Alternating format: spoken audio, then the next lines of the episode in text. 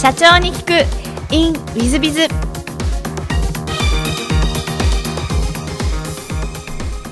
ィズビズの新谷です。先週の続きをお聞きください。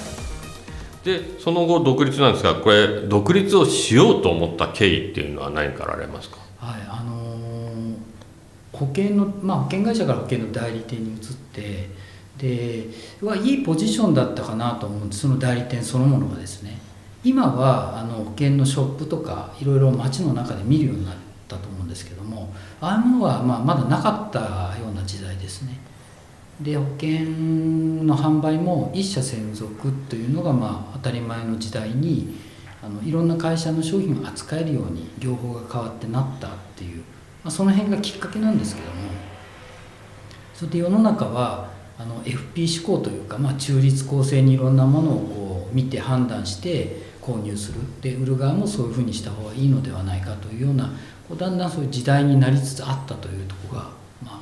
ベースにあったのとで私自身もそのあまり考えずにあのいっぱい売って成功してたわけではなく、まあ、どうしようどれどうやってこれからその自分は保険で身を立てていったらいいのかなという葛藤もありましたので。このまま中途半端に続けられないなっていうこともあってでいろいろちょうど考えたとことがきっかけでしたね。そこに転身したというのは。なるほど、はい。うん、でえっと独立していらっしゃいますけども、はい、えっと、脳内 TV の活用というのを考えて独立だと思うんですけどその独立の経緯を教えていただきたいですえっとこれ保険会社にいた時からなんですけども あの要はあのどうやったらたくさん楽しく商品を売れるのか、まあ、売らないとその稼げませんし暮らしもできなくなってくるのであのそれをいろいろ考えてたんですね。それでいろんな本を読んだりまあ分かりやすく言えば自己啓発系の、えー、思考は現実化するとかですね。あといろんなあのセミナーを受けていろいろこう目標を立ててそれに向かってこう行動計画を立てていきましょうとかですね。非常に良かったんですけども長続きしなかったんですよね。それとよく言われたことはあの成功してるイメージというのを持ちなさいと自分の頭の中でイメージしろというのはよくあの書いてあったり言われたりするんですけど具体的なことをあまり教えてもらえなかったです。それでイメージしなさいと言われるから何をイメージしていいかわからないのでただ目をつむって瞑想するような。そうするとだんだん眠くなってきてあのイメージするどころか、まあ、寝てしまうみたいな。なんかつまらない そのそういうことを繰り返しててこのままではずっとイメージできないじゃないかっていうふうに結構真面目にこれ考えてまして。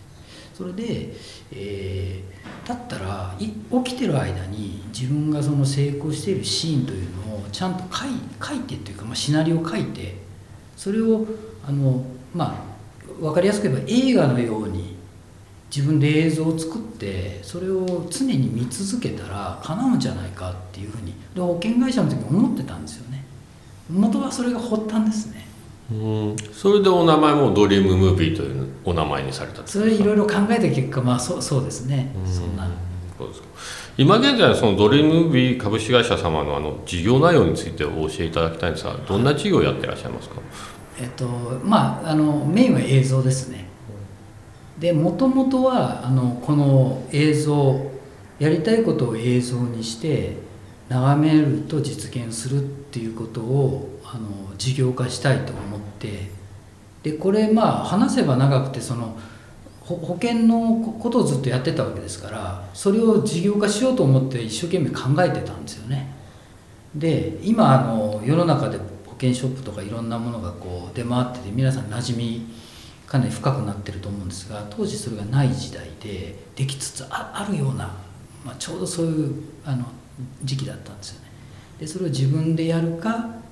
あの人がやるかみたいなところで、えー、だいぶ少し形になってきてたっていうこととで自分がやるとしたらそれに対してやっぱり熱意がいるなと思ったんですよね時代もどんどん変わりますし過去の成功モデルが今使えるかどうかわからない熱意がいるなって思ってどうしようっていっぱい考えてたんですけど突然その映像をやりたいなその昔考えてたイメージしてそれを映像化して見てたら叶うっていうようなことはやりたくなってですね。急に出てきてでこんなことそもそも事業にならないんじゃないかってそれでもうそのまま忘れてたんですけどやっぱり思い出すんですよね。ずっとこう。何もしてない時にふと思い出してで1週間ぐらいそれが続いたのでこれはちょっと保険のことを事業化するよりもこのことを考えた方がいいんじゃないかというふうに思うようになってやり始めたと。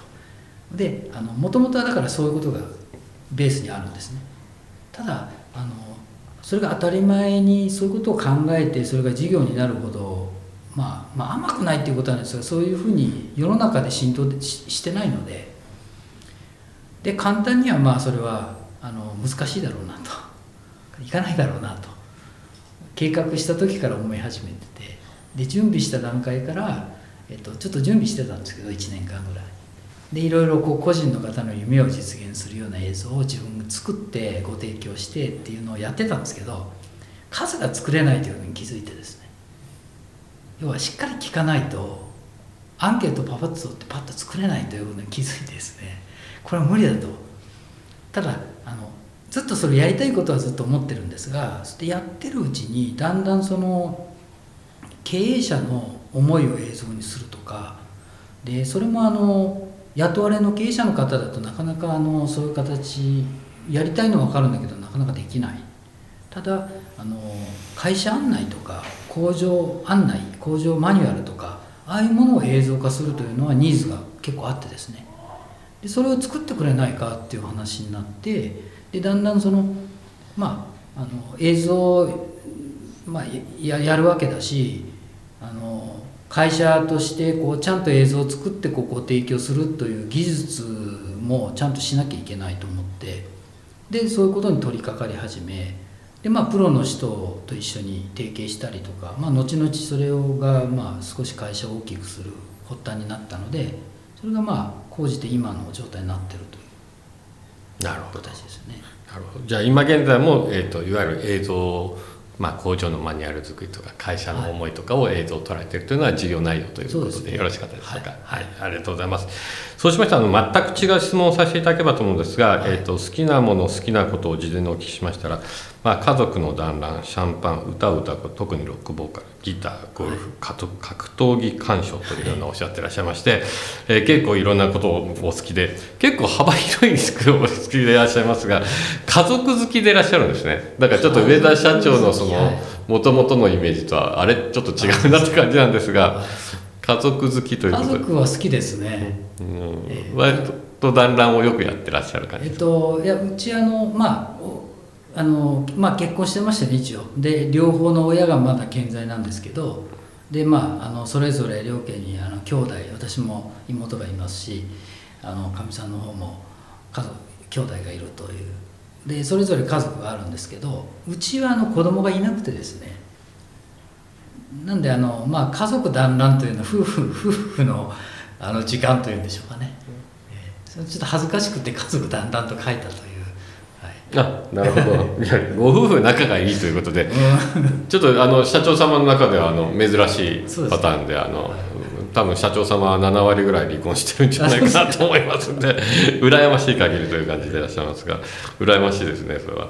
でもう一つ座右の銘をお聞きしましたら、えー、この世に客に来たと思えば何の苦もなし」これどういう意味でいらっしゃいますか？これはですねまあ客観的にいろいろまあ大変だなとか生きててそんなことを、まあ、私も思ってたことはあるんですけどもでもまああのこれ仮説ですけどね魂というのはまあ一応あってであの人間としてこの世に生きててあの体と今くっついてますけど、まあ、魂というのは別にあるとしたら今たまたまこのこのこの世世というか地球に生きて生まれて生きてきてるっていうまあだから客みたいなに地球に来てるんだと思えばあの永遠に続くわけじゃないし別に大変なことじゃなくてせいぜい楽しんだ方がいいんじゃないかなみたいな。そんな心ですかね。なるほど、まあ、上田社長らしいあの座右の目なんで。素晴らしいなと思うんですけどもありがとうございます。えっ、と最後のご質問なんですがこの番組は経営者向け、えー、もしくは起業をしたい方向けの番組でございましてもしよろしければあの全国の社長様もしくはこれから起業する方向けに、えー、起業社長の成功の秘訣をお教えいただけたらなと思うんですけども。あのそうですね私自身は諦めないことかなっていう気がしてますね。えっと、前のこれ仕事の時も思ったんですけどもあのいろんな人があの例えばこういうスキームでこの商品を売りたいとかですね。で私それを統括する立場にあった時にあのそのスキームを見て判断しなきゃいけない。これでいいのかどうかとかですね。そういう立場で仕事をしてたことがあるんですね。でこれ難しいだろうなってこの人この方、えっとまあ、なかなかこういうことをやってても大変なんじゃないかな売れないんじゃないかなと思うことがいっぱいあったんですよね。でもその人諦めずにでもその期間ってすぐではないんですけどね大体人を見てると5年間ぐらい諦めずに続けてたらなんか不思議なんですけどそのやろうとしてることそのものが叶うこともあるんですけど全然違うことが叶って実現して形になるっていうこれ割とあのデータに基づいて見てるんですよね。これ自分の経験だけだと苦しいからもう我慢できないとかあると思うんですけどなんかいろんな人のこう何人も見てると大体その5年ぐらい我慢してるといや諦め続けてると叶ってるんですよね。それをまあ知ってしまったというかそういうのもあるので自分にふと照らした時にあ自分もあの時我慢してて頑張ってたらできてたはずなんじゃないかなとその時思ったんですよ。でもそういうこと忘れててで今もこう仕事授業しててね思うんですよねそれをね。あ苦しい時どうしようかなとかこれうまくいくかな。でもなんかあそういや5年間ぐらいあの時思ったなと我慢して続けてたらって。でこれってデータでやっぱあるよなと思ったから自分も諦めず続けようと。ということを思い出してふと。でそれを繰り返してるんですけどまあ諦めずにやってるとなんかそのうまくいくいくというか自然とそういうこう出会いがあったりとかなぜかうまくいくみたいな。それはなんか自分の中で分かったんですよね。偉そうなことは言えないんですけど、はい、だから諦めずにあんまり難しく考えなくてもいいんじゃないかなみたいな。こと思いますけどね。なるほど。あの大変あの簡単におっしゃってますがあの深いお話してらっしゃいますんで あの私もぜひ、えー、諦めずに成功者になれたらなと思いますし、えー、皆さん方もぜひ諦めずにですねあの上田社長のようにあの成功者になっていただければなというふうに思っております、えー、リスナーの皆様本日はお忙しい中お聞きいただきまして誠にありがとうございました。ぜひ皆様の参考にしていただければと存じますえー、本日は上田社長様、えー、ありがとうございました。ありがとうございました。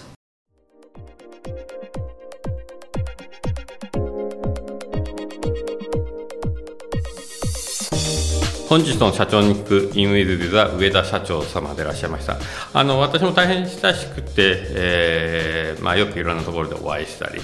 えー、うちのセミナーにもご参加いただいているのでお会いしている社長様でいらっしゃいますが、まあ、大変あの、えー、もともと総務課総明でいらっしゃって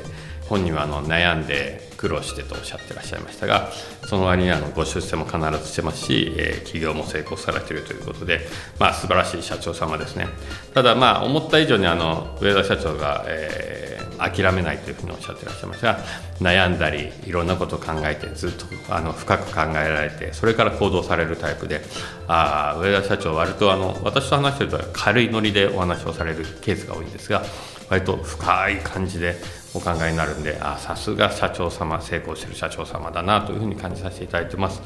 えー、ぜひ皆さん方も諦めずにあの成功する社長となっていただければと思います、えー、本日の社長に聞くインウィズはここまで。また来週。3分コンサルティング。i z b i z が社長の悩みを解決。本日の3分コンサルティングは M さん事務機器販売で従業員30名だそうです M 社長様でいらっしゃいますね。はじめまして、メルマガやポッドキャストいつも楽しみ拝聴しております。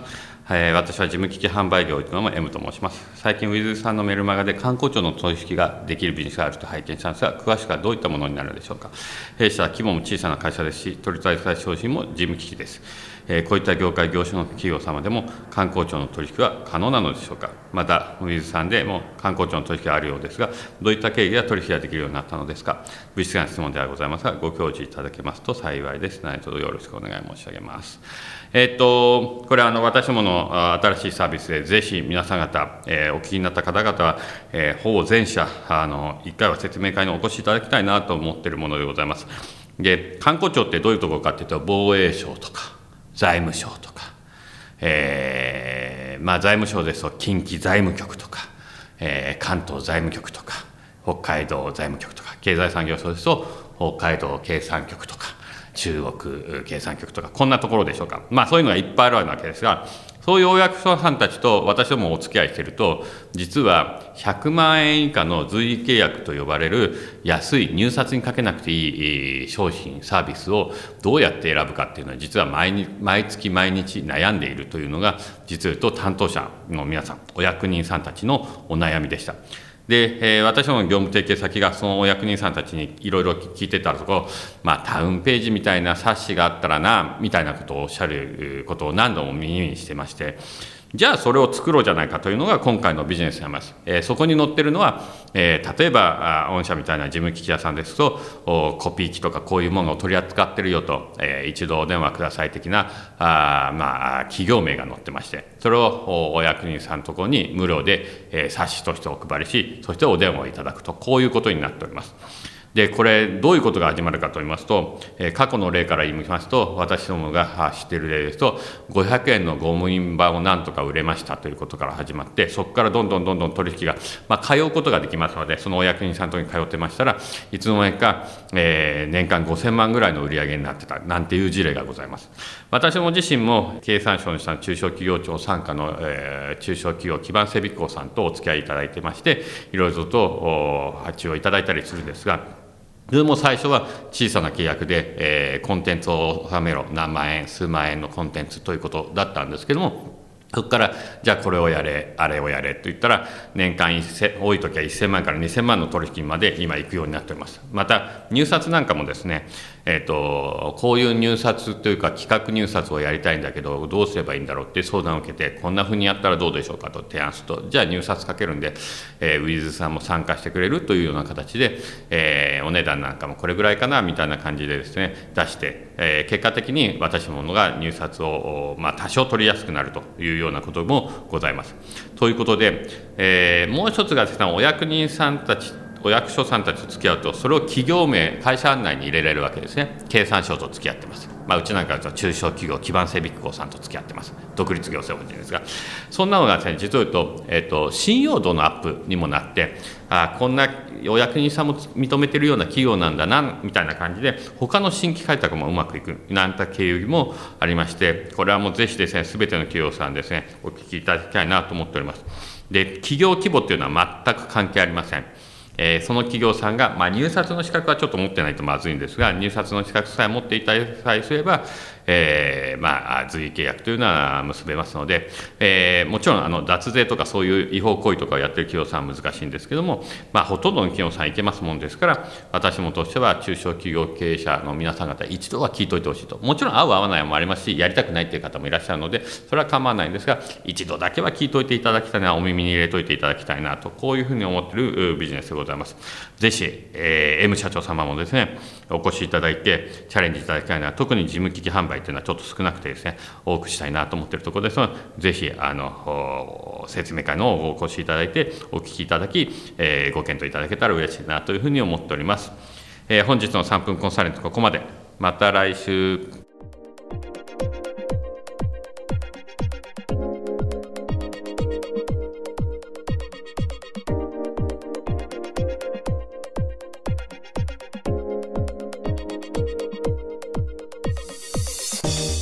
最後までお聴きいただきまして誠にありがとうございました。